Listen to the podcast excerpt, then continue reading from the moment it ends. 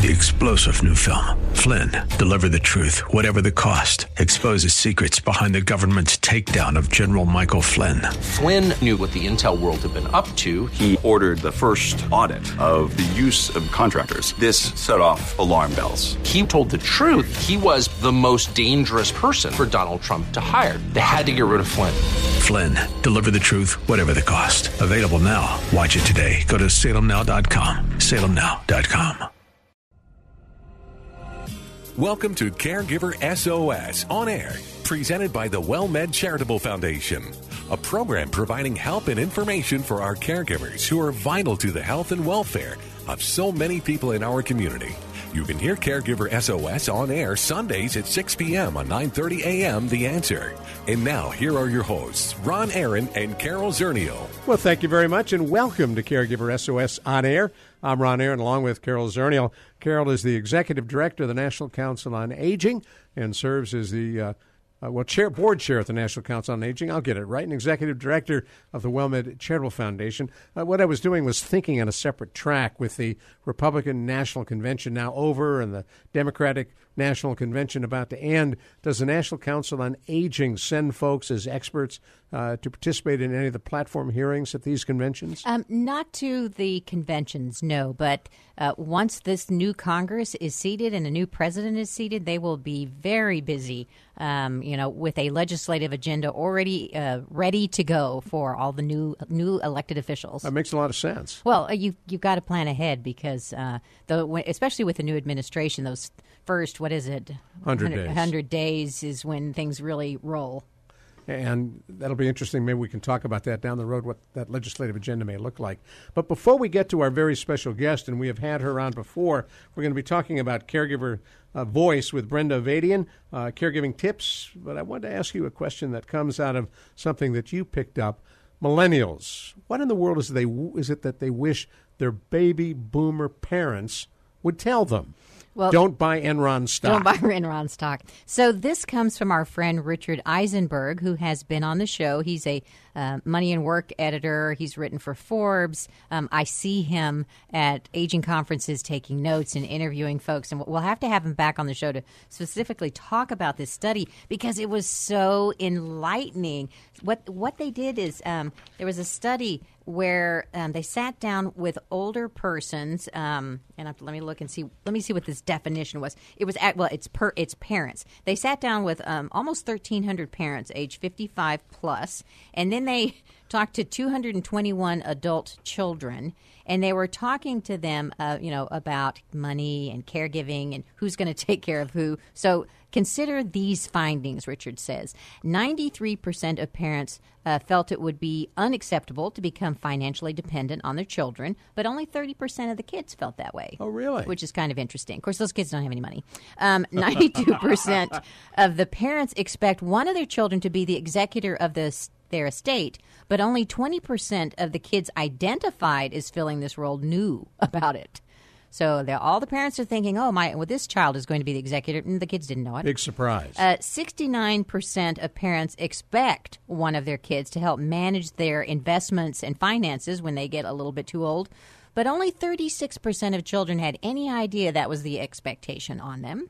Uh, forty-three percent of parents had not had detailed conversations with family members about long-term care, um, and another twenty-three percent haven't had any conversations at all uh, so there's a there's a big disconnect between what the parents are thinking is going to happen and what the children think is going to it's happen. Because they don't talk. Well, they don't talk. Um, you know, the good news that came out of the article is that it looks like uh, the light is going off on saving for retirement. There's a, you know, there are more people that are putting money away. Um, but what they really, what Richard was talking about was trying to identify why these conversations aren't going on, and it has to do with, you know, something that. Uh, you know, my parents were big on. They don't want to talk money with their children. They don't want to reveal, you know, their assets, and that's perfectly understandable. And you don't have to to have the conversation. The conversation that you need to have is um, talking about where your financial records are in case of an emergency. Um, how do you get your hands on them if they're in a lockbox behind a key and someone needs to get it? Um, who is your financial advisor and can help them find out where all of these financial accounts are. Um, it's just kind of the basics that we have spoken about um, multiple times, especially when we have attorneys on the show. And getting the appropriate documents that give you access. You know, get, getting those access documents because you know you you can be fairly confident that the bank, just because you look like your mom or dad, eh, they're not going to give you access to a lockbox. No. uh, just because you have a driver's license and you're kin. That's where you hire Tom Cruise and you have to break in in the middle of the night. That's right. That's the entire Mission Impossible team actually Yes. grew out of someone needing people to break into their parents' safety deposit box. I think that's probably true. All right, millennials, talk to your parents. And parents, talk to your kids. and vice versa. And we're going to talk with Brenda Avadian in just a couple of moments about caregiving and tips on caregiving. Uh, before we do that, another topic prescription drugs, and this is a scary one medical errors. Well, this was an op ed piece by Laura Wright that, you know, really hit me hard because recently um, Johns Hopkins let out a report about uh, medical errors and deaths in the United States. Medical errors are the third leading cause of death in the United States, right behind cancer and heart disease. That's a huge number. So, if heart disease and cancer don't kill you, medical errors will. a friend of ours, Sharon's her name. She has a son who is a wounded warrior, has lots of medical needs. He was going on a trip, got his prescription filled at a local pharmacy before he went. Uh, he got home after the pharmacy was long closed. He looked at it, wrong medication.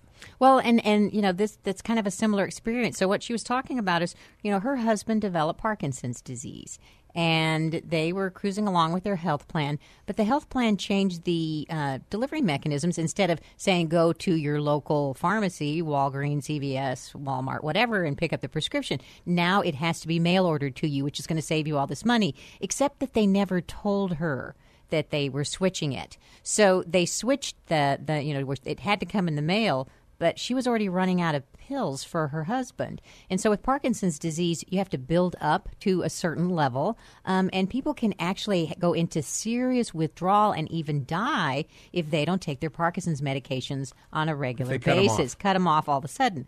So she can't find out who's responsible, you know, how to get it filled. Goes through all this anxiety. You know, at the last minute, uh, this first time they did get prescription filled, you know, by overnight mail. Um, but then it happened again where they switched the mail order company, didn't tell her, and you know went through that whole thing again. And she talks about how she was spending, um, you know, an average of a week of her life just managing prescriptions. Um, and the whole point was crazy. is that she felt like that the health plans, possibly the insurance companies, the people on the other end of that phone were shrugging their shoulders, going, "Oops." You're not going to get, uh, you know, there's nothing we can do. You're going to have to wait for it to show up. And it, there just wasn't that concern that my husband could die if he doesn't get this medication. Um, and and I know that my father is in a VA system where they have a different doctor every time. He's trying to get a prescription filled now, um, and but he doesn't have a doctor assigned to him because the doctor's always different every time he goes. And the last one didn't renew the prescription, and so there's no one can renew the prescription. But he doesn't have a doctor, and it's these vicious circles that patients get into and get really frustrated. So, um, you know, she's putting this in the class of medical error in that you have a, a healthcare system that says you need to take this prescription, it's going to save your life. Um, but whether you get it or not is mm, Out of our good luck. hands. Yeah, it's not really, it's somebody else's problem. You're listening to Caregiver SOS on air on 9:30 a.m. The Answer. I'm Ron Aaron, along with Carol Zernial, and we'll be talking with Brenda Avadian in just a couple of minutes. Uh, third leading cause of death: prescription drug errors. Well, That's just medical errors, not prescription drugs, but just medical Huge errors. number. So that's why we say, um, you know, never leave your loved one in a hospital alone. Right. Um, and send somebody to with the medical appointments, your doctor's appointments, because someone in the family needs Wow. to know what's going on and, and keep their ears and eyes open. now, speaking of ears, sometimes seniors have trouble hearing. That is true. I, I, I, I don't, to the best of my knowledge, but I must get an unsolicited mailer three or four times a week. Well, I knew- from hearing aid companies. I knew I had passed yet another birthday when I started getting mailers about hearing problems. Right. Um, you know, but it actually it's very prevalent. Forty five percent of people age, uh, over the age of seventy have hearing problems, and eighty percent over eighty five um, have hearing problems. And I know I have a lot of people in my family that have hearing problems. I probably I'm the lucky one in the family. I've may I have other problems we don't have to talk about on air, but the hearing problem is not the one that I but you have information on gizmos that'll help with hearing. Well, so this is the thing. Um, why don't people wear hearing aids more often? Uh, because we have such prominent, you know, hearing loss all over, prevalent hearing loss all over the country. A, they're very expensive. You know, we're talking thousands of dollars, not covered by Medicare. Um, there's Which is stigma. There's stigma. Um, and in case you didn't know it, hearing loss is the worst of all sensory losses because it causes paranoia. It can cause depression. It causes social isolation. People understand vision loss. They can't see hearing loss. And so you're just annoying them when you ask for the third time, What did you say? Or you stop everybody at every during the conversation multiple times. What were you saying? What were you like? So it, it's very bad psychologically. In case you didn't know, it's very bad. Um, but people don't use hearing aids. The good news is, is now there are these gizmos. You can get apps for your phone. You can get little devices. If you look in the backs of magazines, um, that will help amplify sound. And I have some relatives that use them. Uh, and and that's a really great thing. The bad thing is currently they're not regulated by the FDA.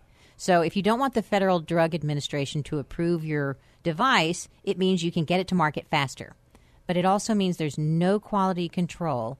And so if you spend $70 on this product uh, versus $70 on that product, one could be total dog food. Right. Um, and the other one could work very well. There's no way for you to know. Because hearing aids just amplify. Well, hearing aids amplify, and hearing aids are problematic in that they don't work well in a, in a crowded, noisy environment. Anyone with a hearing aid, you'll see them turn it off in a restaurant because the clanking of the dishes and the silverware just gets amplified, and that's not helping them hear the conversation more. That explains my dad's father, Grandpa Max. At dinners, holidays, we'd go for a, uh, a Passover dinner, and every once in a while you hear my grandma say, Max, turn your hearing aid on. yeah, it's like yeah during the dessert course when it gets a little quieter. yeah, exactly. Well, so you know what we want people to know is that yes, there, there are some really good apps out there, um, but maybe if the FDA could get involved in terms of approving those that are proven to be effective and put some sort of seal or approval. If we need some kind of halfway mark uh, because you know you can get. Maybe not 100% of your hearing back, but 85% would probably be good enough for most people with hearing loss. and the big challenge, many will tell you, is in a crowded room, Well, it, yeah, trying to a- pick up conversations. Right. So, um, you know, just just a heads up for you to know that there are some gadgets out there. If you got hearing loss, is one of the problems you're dealing with. Uh, but read online, get reviews. Don't just buy the one on the back of the magazine because it actually might not work. We got to jump to Brenda Avadian, but here's a short one. This is yes or no, or, or no. Do colds get caused by cold? No, cold weather does not cause colds. This just in. We'll talk more about it another day. This is Caregiver SOS on air. I'm Ron Aaron, along with Carol Zernial. We'll talk with Brenda Avadian in just a moment on 9:30 a.m. The Answer.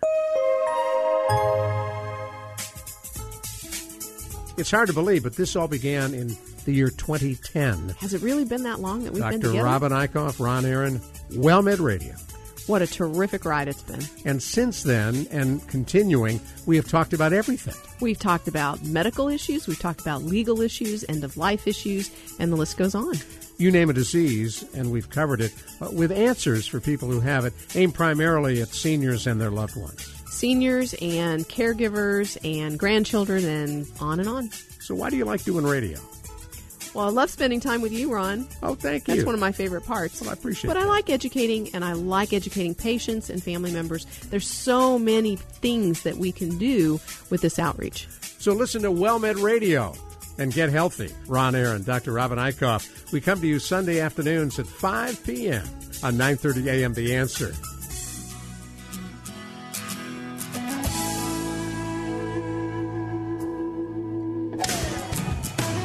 Well, we're delighted you're with us here on Caregiver SOS On Air. I'm Ron Aaron, along with Carol Zernial. And as we promised, we are now joined once again by Brenda Avadian. She's the caregiver's voice. We had her on several months ago, last October, and we're delighted to have her back again. And one of the topics she threw out, Carol, that I find uh, extremely interesting, it is uh, caregivers do a lot of things in caring for a care recipient, but one of the topics that Brenda thought of is helping mom and dad downsize all that stuff. Stuff, the stuff, and we all know how difficult the stuff is. So, Yeah, Brenda. Brenda, tell us, tell us, Yeah, ab- thank you. Thank you for coming on. Yeah, and tell us about the stuff and what we need to know. My pleasure, Ron and Carol. Thank you for having me Sure. on again. Yes, it's all about the stuff. And, you know, I just say it's, it's dealing with all the other stuff of caregiving that drives caregivers to dementia. And it has nothing to do sometimes with hands on caregiving. Rather, it's all that other stuff that, uh, you know, hands on caregiving is challenging enough, but having to deal with these legal, financial, medical matters, and then, in my case, and I know other caregivers have dealt with this too, 45 years of accumulated possessions in my father's home. Which is, you know, I mean- yeah, for that's a daunting thought. Forty-five years of of things. and it's no small home. Uh, so if you think about those dumpster things that the commercial uh, com- commercial entities use, which are um, like you can drive in, or you could even live in it. You could subdivide it and live in it. You could sublet it, Carol. Uh, uh, there was that much stuff, three of those to get rid of. And, Well, how did you know what to get? How did you know what to get rid of and what to keep? Well, that goes in an area that I'd feel a little uncomfortable with, but I think it's helpful to address, Ron. And that is that when the siblings or the heirs, uh, because my father was now living in our home when we were clearing out his home, for us to try to do that while he was there living with dementia would have been too traumatic. So once he was living with us, we went back and tried to clear it out. But my brother, sister, and I were not getting along quite well. And it was one of these things like, if I say I want this, then all of a sudden one of the others might want it too, just because I wanted it. You know that kind of contention that families deal with. So we unfortunately got rid of more things than I felt comfortable with because it was that contentious type issue. So when siblings don't get along or heirs don't get along, the whole family suffers, and that was a struggle. You know, it was a struggle in our family uh, because we were all thrown into this with uh, needing to find a safe place for my father to live, and then what are you going to do with all their stuff? Now, in your case, as I recall, your, your mother had predeceased your dad. He develops dementia. You're providing uh, care for him. You're, you're a hands-on caregiver, and then you needed to move him from your house into a facility. Well, I was a long distance caregiver initially, if you could even call it that. I, I didn't see myself as that. So he was in the Midwest and I'm in California. And uh, to try to go back and forth and monitor the care, we moved him into our home. Right.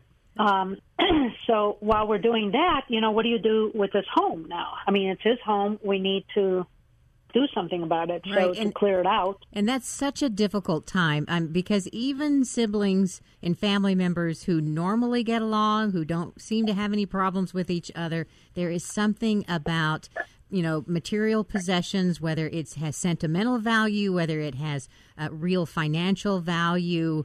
Uh, everybody has an opinion, and feelings can get hurt, and emotions can flare very easily.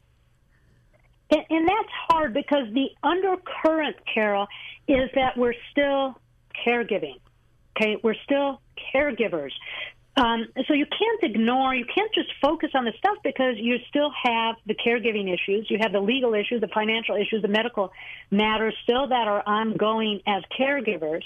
And um, so I, I don't want to focus right now, just for the moment, on this getting rid of this stuff. And I want to say, what is the reality for the caregiver during this struggle, during this time, during the emotions of which you implied with your comment when siblings are disagreeing on who gets the sentimental things or the things of value? So do And do all the ahead. siblings that do all this you know in, in a situation like you're talking about is does do you think everyone considers themselves a caregiver do you think that all the family members are thinking that i'm i'm the caregiver that you're referring to that's dealing with all the emotions or or is that No. true or do you think there's one No, I primary and they recognize no you're the primary caregiver Well, I think it's somewhere in between because even if the person is a primary caregiver, the other family members think about the things in my sibling situation. They were caregiving for my mom when she was dealing with congestive heart failure, so they were tasked with racing her to the hospital each time when her lungs filled up with fluids. So they had that to deal with, which I did not have to deal with maybe but once. Uh, but to deal with that, to be an ambulance service for your mother, knowing she could be taking her last breath because she refused ambulance service. And there are people that are like that. She would rather die than go through all the noise and everything of the ambulance service. Um, so they were tasked with that. So I, I think in some way they still saw themselves as caregivers, but not maybe of my father, but they felt you know they had some rights. Right. But you know the point I guess I'm trying to say is this whole notion of this caregiver dementia where, where the symptoms are very similar, and we talked about this in the October uh, call as well at Caregiver SOS. But the notion is this caregiver dementia that the caregiver is so burdened with so many different things going on that oftentimes don't even deal with hands-on care that the caregiver starts showing these typical signs of dementia, which are, you know, forgetting one's place. Uh, you know, where am I? I remember driving on a familiar road that I'd taken frequently, and all of a sudden just blanking on where I was, who I was, when I was, what I was, any of that sense of self and reality and context. That had to scare you. Because, it, it is very scary, Ron, because you, I mean, you know, I mean, look at both of you. You're functioning. You're here as hosts for the Caregiver SOS, and here, if you lose for just a moment that sense of presence, or my husband, who while I was on business travel sends me an email saying they're taking my things, which is a familiar statement that you know, Carol, as a gerontologist of a person who deals with dementia, is they're taking my things, you know, that paranoid stage. Right. So, and, and, and, I remember you talked about this that when I first met you and you were speaking in Corpus Christi, you you talked a, a little bit about you know this taking on some of the characteristics. It's like it's like when the husband, you know, the wife is pregnant and the husband, you right. know, is having some of those, um, you know, yes. maternity pains, you know, so to speak which is you know which sometimes happen. happen. which which sure. sometimes happens. Um, right. So so you're saying that you know sometimes caregivers and and and probably I know uh, myself as a family caregiver of someone with Alzheimer's, you start you know you really worry about it all the time that you're becoming the parent that you're caring for. So I could see where it's well, not much further to to actually take that on. Well, that's a slightly different topic, becoming a parent for a parents kind of thing, and that might be another show altogether. In fact, I was asked to write an article about that just recently for a national in-home care uh, provider. But you know that we we're trying to deal with stigmatic issues. You know, saying, you know, are we the parent to our parent? We're trying to change the verbiage. Well, let me ask you a question. We, yeah. If you if you feel as if you're having those kinds of problems, if you're yes. looking for uh, some kind of help. Uh, part of what you do is consult with caregivers to direct them to services and supports within their communities. So someone talks to you right. and, and says, you know, Brenda, I'm, I'm, I'm really, I'm lost here. Some days I don't even know where I am. What do you tell them? Right. What do you tell well, them? Well, I mean, the first thing I tell them is, look, admitting it is the first thing, but you know what? You need to get some help. And when I say help, it's not so much like you need psychiatric care, but rather you need to ask for people to help you because just taking a break, getting a respite for just even a half day can make all the difference when a caregiver ta- gets to that level. Just not being able to worry and letting somebody else care for a loved one, maybe through in-home care services or even adult day services, just getting a little bit of help so a caregiver can step away knowing a loved one is competently cared for um, will help the caregiver take steps to avoid this. And, and that's different for all the families. I mean, there's family members who do share the care. They're still the primary caregiver, so there was one family I remember who one family member who was at one of my keynote addresses and she said I'm one of 13 children and we all share the care for mom. And that's wonderful. I mean, maybe not all 13. I think 11 of the 13 shared the care, but the other two helped in other ways. But to alternate care meant that every single one would uh, have enough time away from mom and come back refreshed to provide mom care. But that's um, very that's unusual. How they did it. I mean, that, that's oh, of course that is. Normally, what happens, as you know, is uh, if if there are siblings, one sibling uh, takes on that responsibility, Right. and the others are happy to see them do it. Yeah, exactly, Ron. Exactly, and that is the state. So that's why I, you know, I when I when I get calls from people and I talk with people or coach caregivers, what I learn is what their situation is, and then from there we look at what the community's resources are that they're in, and then we go and advise them accordingly. Because each community has different resources. Some people who are living in far out rural places may not have access to adult day services but they might find maybe an in-home caregiver who can come in and sit with a loved one for a few hours. Um, so there's just uh, every family situation is different, and I try to take more of a customized approach. Uh, but I wanted to go off on that tangent briefly to just say that in the context of stuff and helping families downsize or deal with their stuff, we deal with these emotions and this exhaustion and these symptoms of dementia. We also experience it. Fortunately, it's one of the reversible forms of dementia. And that is once we take steps to get help or once we no longer are caregiving, then we find that we regain some composure and functioning in the normal world. All right, hold that thought. We're going to come right back to you. You're listening to Caregiver SOS on air on 9:30 a.m. The Answer. I'm Ron Aaron, along with Carol Zernial. And remember, podcasts of all of our shows are available. Just go to caregiversos.org.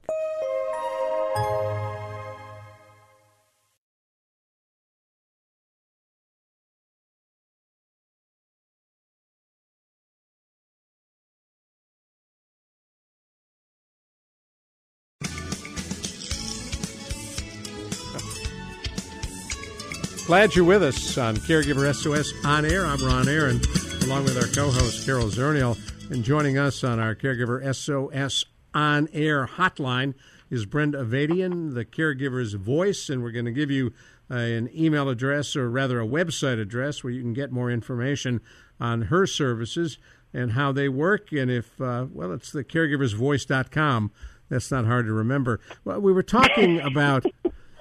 We're t- it is easy, caregiversvoice.com. That was smart of you to reserve that. So, so tell us, as you take a look, Brenda, at, at back to where we began, uh, and, and it's a pretty good issue for families to, to think about. Uh, you've got a loved one, you've got a mom, you've got a dad, uh, one or the other, and, and they need to move either into your house or another uh, relatives or into a residence. How do you downsize? What do you do with all that stuff? How do you sort it through, and can they play a role in that? Uh, yes, and here are some ideas. And again, these are custom approaches. You know, there's a lot of popular decluttering books on the market today that tell you take a weekend and put your things in these various boxes. Well, mom and dad, especially moms and dads like my mom and dad, who spent 40 plus years saying yes if you, Ron, told them, uh, would you like this? Uh, the answer from my mother would always be yes.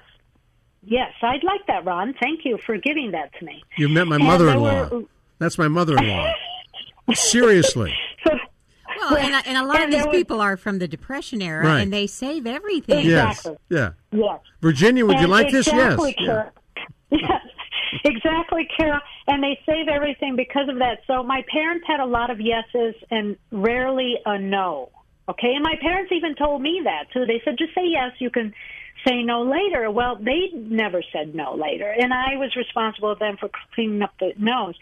Um, it's traumatic for them. For people to come in and say, "Mom, can I help you with these things? Can I get rid of these things?" You you just don't want to do that with the greatest generation, or maybe even the elder baby baby boom generation um, because we have a relationship with our stuff. You know, it took us time to accumulate it. We we appreciate our stuff. It gives us comfort. It makes us familiar.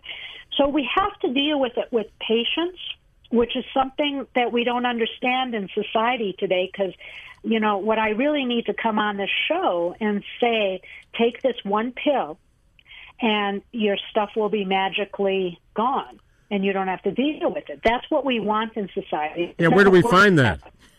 Well, there we really. go. You, you know, Carol, your co-host Ron is a wise one. You know Yeah, that. he. okay? Well, I, I've I've heard that expressed uh, similarly but differently. Different A little verbiage. d- different, different words than that. different. Yes. Yeah. Well. Yeah, the Yiddish would be smart lis- tuchus. Tuchus. I like that. His toughness is smart. Um, but we have to be patient with mom and dad, and we have to make them understand that they're in control about their stuff, which means then we have to understand that we have to have patience to work with mom and dad. And if we don't have the patience, it's not going to happen. If we don't have the time to be patient, we might as well spend the money to hire a professional to help mom and dad. But if we want to do it ourselves and we can find the time, there are many rewards. And one of them I'll start with is the one I used when my father was still alive. Because I would go back and I would visit him annually after my mother died, and I realized there was a lot of stuff in that house we need to, to get rid of. So I would tell my dad finally, and it just hit me. I thought, well, how can I get him to start unloading some of this? And I th- I told him, I said, you know, I I'd like to go through your file cabinets, which was, you know, a no-no because that was the private sanctuary of my father's affairs, and I being the youngest child, you know, what business do I have in there? But I, and he asked me, he said, why? He wouldn't even look at me. He just said, why? And I said, well, because you know, you're kind of getting on in years, and I could talk this way with him. I said, you're getting on in years, and you know, when you die, I don't want to have to go through this and start having questions. And he said, die? Who said I'm dying? I said, well, you know, like we all die, and we're all going to die at some time, and you know, if you continue this line of reason, I might die before you die. But just, you know, it, I think it'd be nice with you here to go through some of this, and if I have questions, we can talk about it. He said, go at it. So I opened up his file drawers and I just started pulling out papers and I found something that he had journaled from 1921. Wow. A brown booklet, you know, a composition book when he was taking English because he was an immigrant to the United States and he was going to night school to take English to improve his language skills. Where was he from? Uh, Armenia. Wow. That's Well, cool. that sounds like a, a, an interesting find. Yeah, and so well, it did. It showed about you know, it talked about the genocide a little bit. You know, when his it was the last time he saw his father, hmm. and you know how his mom and he came across, you know, to America on a boat, and how his mother got really seasick, and he was running all around the boat. And how they crossed through Ellis Island, and he was instructed to keep his mouth shut because there were certain things, you know, that immigrants had to say to, you know, not draw attention to themselves and, you know, that kind of stuff. So I, I was just all goosebumpy and I began to read it to him and we began to talk. So if you have the time, you can have gifts like this with your family. And we eventually learned which boat he came across because he hadn't written that. And my husband would keep asking him, and he finally remembered and shared it. And we looked it up on the Ellis Island registry, and sure enough, we found him and my grandmother. Uh, All right, so now before like- before we run out of time, if you were to do what you're describing, which is fascinating, but if you go through every piece of paper sitting in uh, your loved one's file cabinet, you would never clean anything out. You'd You be- are right. You'd be There- too busy talking about all those great stories, which is neat. what what ends up happening when you go through what it's i always tell people that i work with in, in dealing with their stuff is it starts out very slow and just like you said ron it feels like it will take forever but what happens is something takes hold and i can't really explain what it is you go through a few of these and you start getting that momentum going and eventually the rest of the stuff clears out a lot faster. You realize I don't need to spend all this time with each of these things. Here are the mementos I want to hold on to. I can't keep everything. So you spend a lot of time on the front end, which makes it feel impossible that you'll get through the task. But what you find when you do take that time, that everything starts picking up speed and you get through the rest of the process more quickly. You know, it's interesting. feels, Go ahead. yes. well, I was going to say he feels in control that I'm not stepping in trying to decide what to do with his stuff, and he's happy. I'm happy because we're going through the things, and then we move on. So go ahead, Ron. I was going to say, uh, people who build storage facilities understand Yes. that we all have too much stuff. And if you take a look, and I don't know where, where you live, but in cities I've lived in, wherever a new housing development goes in, uh, within months, a giant storage facility opens up because people move in and they have too much stuff. And so what do they do? they end up paying a monthly fee to store the stuff Right. they never see. Right. Right. Right. Well, you know, It, it, but your topic that you know though is, is very important. One of the advantages of doing what you're saying is that you know if the person still has capacity um, and can help, you know, tell Sort you, it hey, out. sort out what is it, and but you can also did you find that you had time to to talk about maybe who it might go to. Um, I know when we went through the things with my grandmother before she moved into assisted living, you know, she we labeled at the time. Um, you know, I want she she made a decision that whoever gave her, you know, the a gift that that gift went back to them. And so we would go through I the house, like and she would tell us, you know, this came from, you know, my niece. This came from so and so, and we labeled everything. Uh, and that way, you know, there we we kind of had a roadmap that was very helpful. That's a cool idea. Uh, when it came time, so she was able to to tell us that, I, and I think that there would be other opportunities to maybe lessen the friction with those siblings because it's not you deciding what happens with it. Um, it's they're helping decide. They're making some decisions too. And I suspect you had interesting conversations with your dad.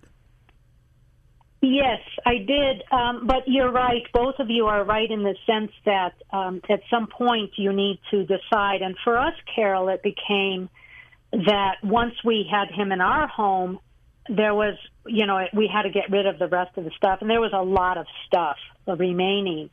And so uh, my brother was still living in the home. So I told him, look, you need to get out because we need to sell the home. So he took a lot of stuff with him, which. Uh, you know, I, I was okay with that. I don't know how my sister was, but he took a lot of stuff of our parents with him, which meant less stuff for me to go through. And then I told my sister, come and get what you need to get. And she took stuff. And then the rest we did as an estate sale for his, but you know, the estate sale with his stuff, you know, our parents value their things more than they're really worth. The estate sale, unfortunately, just yielded several thousand dollars and um, the other things we had to donate, and I'm sure the other things that we donated were of far greater value, like several Persian rugs, even. But what could we do? You know, the siblings, we were not getting along. But I agree with you, Carol, about what you did with your grandma, is to, and that's what I advise today is start giving away your things today, now, while you prepare your estate plan. Think about instead of itemizing in your estate plan, think you know, and, and wasting lines and paying the attorney even more hours to devise that for you. Just start giving some of that stuff away now, so people can enjoy it while they're alive, and that's the critical thing. Uh, the resource have for people to use is actually a book that I uh, wrote a couple years ago with a co-author that went uh, into a bestseller last year. The title of that book is Stuffology 101. Stuffology 101. Yes, get your mind out of the clutter. Oh, get your mind out of the clutter, and and and that's available on your website or like at Amazon. Yes, and it, um, as I said last year, it became a bestseller, uh, best-selling title, and um, it's it's out in uh, audio, so people can uh, download it as an audio book. But it's a short book, and people can get their tips from that. And and we say get your mind out of the clutter because stuff goes beyond just the physical stuff we often think of. There's also the mental stuff that we deal with. There's the temporal stuff, like we're going to be dealing with here as we run out of time shortly for the show. So we don't have much time. We got about a, And we try- got about to- a minute left. Yeah. So, uh, but that's that's the book I recommend, and and they can also access Cool. that through the caregiversvoice.com. All right. For those who want more, the caregiversvoice.com. And Brenda Avadian, as always, we appreciate you coming on and uh, enjoyed it very much. You take care. Thank you. My pleasure, both okay. of you. Bye bye. Thank Thanks. You. And uh, hey, you got to see my garage. I was going to say. I got a lot of stuff. Yeah, I don't want to think about the stuff. Maybe I no, need the book. That's exactly right. Well, coming up next on Caregiver SOS on Air, we're going to bring you a great chance for Take 10 with Dr. Jamie Huysman, Carol Zernial, and moi, Ron Aaron. You're listening to Caregiver SOS on Air on 9.30 a.m. The Answer. It's hard to believe, but this all began in the year 2010. Has it really been that long that we've Dr. been together? Dr. Robin Eichhoff, Ron Aaron, WellMed Radio. What a terrific ride it's been. And since then, and continuing, we have talked about everything. We've talked about medical issues, we've talked about legal issues, end of life issues, and the list goes on. You name a disease, and we've covered it uh, with answers for people who have it, aimed primarily at seniors and their loved ones. Seniors and caregivers and grandchildren and on and on. So, why do you like doing radio? Well, I love spending time with you, Ron. Oh, thank you. That's one of my favorite parts. Well, I appreciate But that. I like educating, and I like educating patients and family members. There's so many things that we can do with this outreach. So, listen to WellMed Radio and get healthy. Ron Aaron, Dr. Robin Eichhoff. We come to you Sunday afternoons at 5 p.m. on 9:30 a.m. The Answer.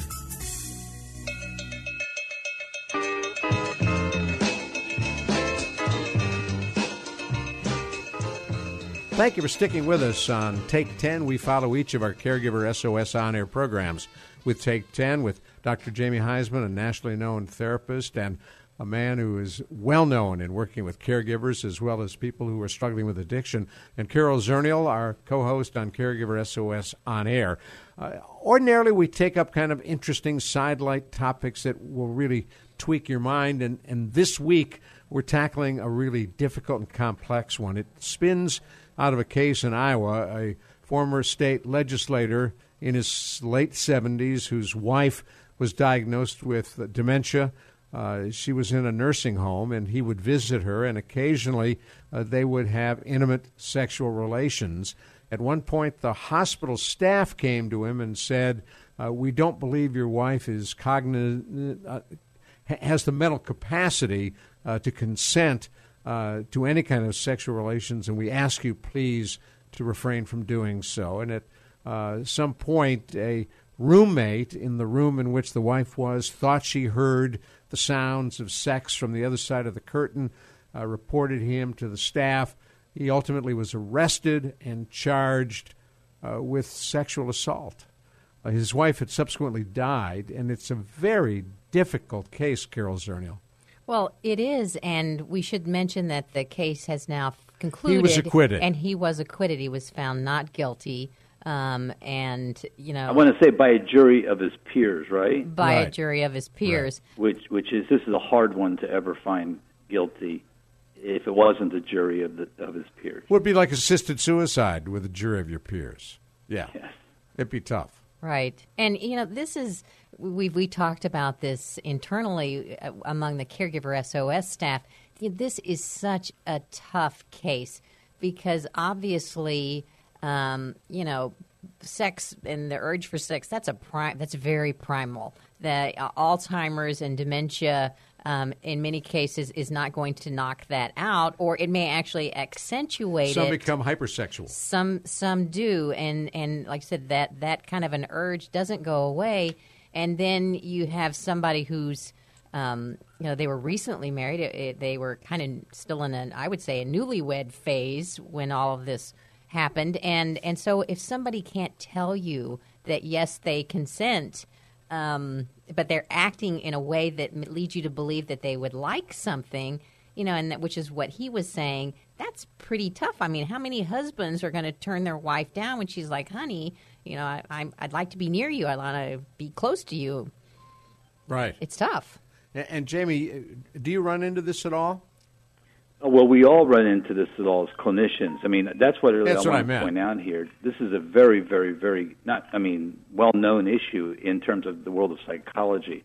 Uh, marital rape is is very, very consistent with what we're talking about here, and, and that's basically a sexual act committed without a person's consent uh, when the perpetrator um, is the individual's partner.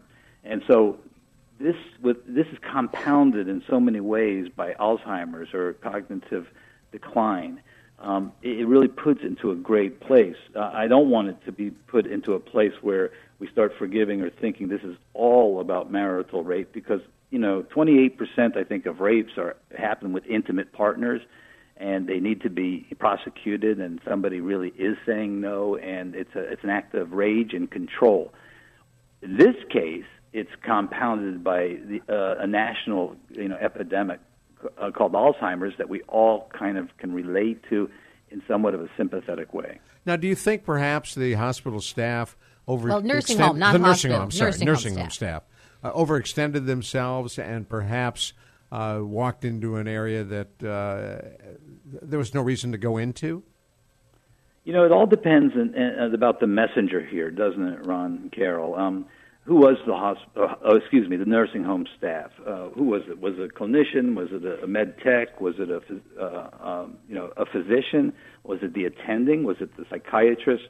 Um, this has to you have to be very clear on boundary sort of grounds when you're going to have a conversation like this with with anybody. And the messenger, I think, really really does matter. Because here, here's the deal: if it's part of the treatment plan and it's going to create medical decompensation among you know with the patient, if you will, with his spouse, then the physician can be extraordinarily clear and say, no, this cannot be done. But if it was led with some ambiguity and and an empty area there of jello where nobody knew where anybody stood, that's a different issue. Well, and and let's face it, uh, nursing homes are not comfortable with this topic uh, very much. I mean, at all.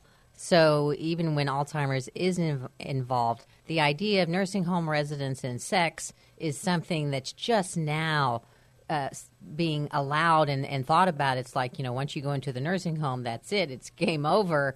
Um, but the residents certainly haven't ever thought that over the years, and nursing Correct. homes are finally starting to recognize the needs uh, of the residents.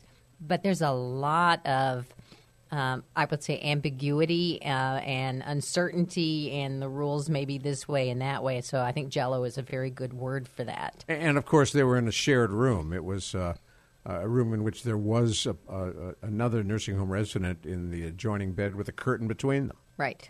Well, again, you know, there's another dynamic we don't need to get into, which is a whole other show. But let's say they didn't have the money to have a, a private room would any of this matter? Right. Well, Um, or, or there wasn't a private room available to them in the facility. I mean, nobody offered them one. Right, or did somebody spend down to Medicaid, so now they have to have two in a room? These type of things are all questions that go into it. But I, I do really think that this is something that needs to have our continual discussion. It, it's opened up a dialogue. Um, for me, you know, it, it did fall in that sort of gray area. Again, if it was part of the treatment plan and everybody really felt that this was was uh, going to be a very much of a challenge to to the treatment plan and to the medical well-being of this man's wife, then it was clear. Then then by all means, you have a court case. Now, is that Uh, a con- I believe you have a court case. Is that a conversation, Carol and Jamie, that uh, goes on during admittance and talking about treatment plans where uh, one spouse is uh, certainly fine and vigorous, not suffering from dementia, clearly capable of uh, of sex, and the other one may have dementia and you don't really know? Let me comment for a second about Carol's point, because Carol brought up a great point to answer your question. Um, I think that nursing homes and assisted living are extraordinarily uncomfortable, as Carol just mentioned, in dealing with this. In fact, just for our listening audience, you know, sex does not turn off. This is the the, the, the largest group of, of sexually transmitted diseases being passed in our country is by seniors, and it is often in assisted living or even skilled nursing environments. So we, we really have to be clear that, uh, that that this is something more commonplace among seniors than than our audience would really like to, to, to know. So I think assisted living has a difficult time dealing with it. They have a difficult time dealing with alcohol and drug issues. Um, they have no real set policy there. In fact, they use alcohol and drugs to recruit families. Um, so these are, are, I think, are things that, as and Carol really, who's who's executive director or heads the National Council of Aging and is executive director of our foundation. I think has has a great sort of uh, chance to weigh in here and give us ideas of how, as a as a gerontologist, we should start facing these issues. Well, I was thinking about all of the talk that uh, recently about um, death and death with dignity and a person's rights and how we have to we talk about needing to have these conversations. Well, probably even fewer people. No one wants to talk about death. Even fewer people want to talk about their parents' sex life and what that might Right. look like when they are moving into some sort of a care facility. That's probably the last thing on our minds. And, and yes, and to that point, that's true. But bring it back to the psychological realm, which I, think we always have to bring up, which is marital rape. Um, and I never want to sweep that under the, the carpet. I think it's something that we all have to face. Uh, and, and Ron- Ron, you're very close to to this issue because of running a rape crisis center. But Right. what we're not privy to out here in the public is whether there was those severe bruises, whether there was broken bones, whether there's injuries. Well, to- actually, in the in the newspaper reports, there were none. Yeah, of there were none. Yes. There was Right. no So bruising. to- yeah, it's, yeah, it was a injuries even to- consensual. to- the issue was consensual. Was she competent enough uh, to consent uh, to sexual relations? That was the issue. Right. And then so there and he you- said, "I didn't lies- force myself. Right. If, if She if- came on to me." And how could they measure the shock, anxiety, and intense fear?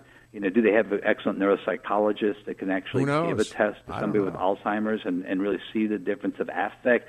So we're on such gray uh, area here, and I think it just speaks to our society's inability here to catch up with the real world of, of boomers and seniors, if you will. All right, Well- Carol gets the last word. So, if you have a loved one that has dementia is moving into a facility, this is something. If you've got a couple, you may need to have this discussion. You may need to talk to the facility about what is allowed, not allowed, and if you have someone with Alzheimer's, getting that care plan that Jamie's talked about, you know, very clear. Thank you. I agree with you. I think it should totally be informed consent, and I think until we really school and educate the assisted living, skilled nursing, uh, 55 and over residential centers on all these policies and all the boundaries around it, um, this is where it should happen. And you got the last door, word, like Dr. Jamie. That's it. Thank you. It's Jamie Huysman, Carol Zernial. I'm Ron Aaron. Thanks for listening to Take 10 on 930 a.m. The Answer. You've been listening to Caregiver SOS on air, presented by the WellMed Charitable Foundation. Email suggestions and comments on this radio program at wellmed.net. And join your hosts, Ron Aaron and Carol Zernial, for another edition of Caregiver SOS on air on 930 a.m. The Answer. Three star general Michael J. Flynn, head of the Pentagon Intelligence Agency, knew all the government's dirty secrets. He was one of the most respected generals in the military. Flynn knew what the intel world had been up to. He understood its funding. He ordered the first audit of the use of contractors. This set off alarm bells. The explosive new documentary, Flynn, Deliver the Truth, Whatever the Cost, uncovers the facts behind this scandal. Flynn told the truth. He was the most dangerous person for Donald Trump to hire. I find out the worst enemy that I'm going to face in my life is right here in America. They took my assessment and they wanted me to change it. And I was like, I'm not changing it. They had to get rid of Flynn.